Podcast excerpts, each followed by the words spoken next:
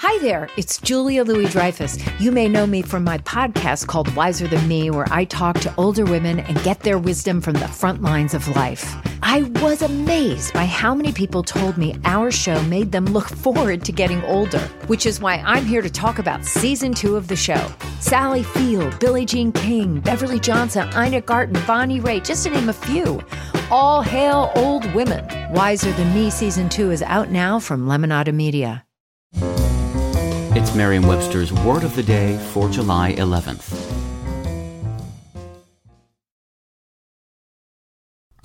Today's word is repudiate, spelled R E P U D I A T E. Repudiate is a verb that means to divorce or separate formally from a woman. It can also mean to refuse to have anything to do with, to disown. It can mean to refuse to accept or especially to reject as unauthorized or as having no binding force. Repudiate also means to reject as untrue or unjust, or to refuse to acknowledge or pay. Here's the word used in a sentence from Gibbon's The History of the Decline and Fall of the Roman Empire, written in 1788. He immediately proceeded to repudiate his wife and to contract a new marriage with the Princess of Trebizond.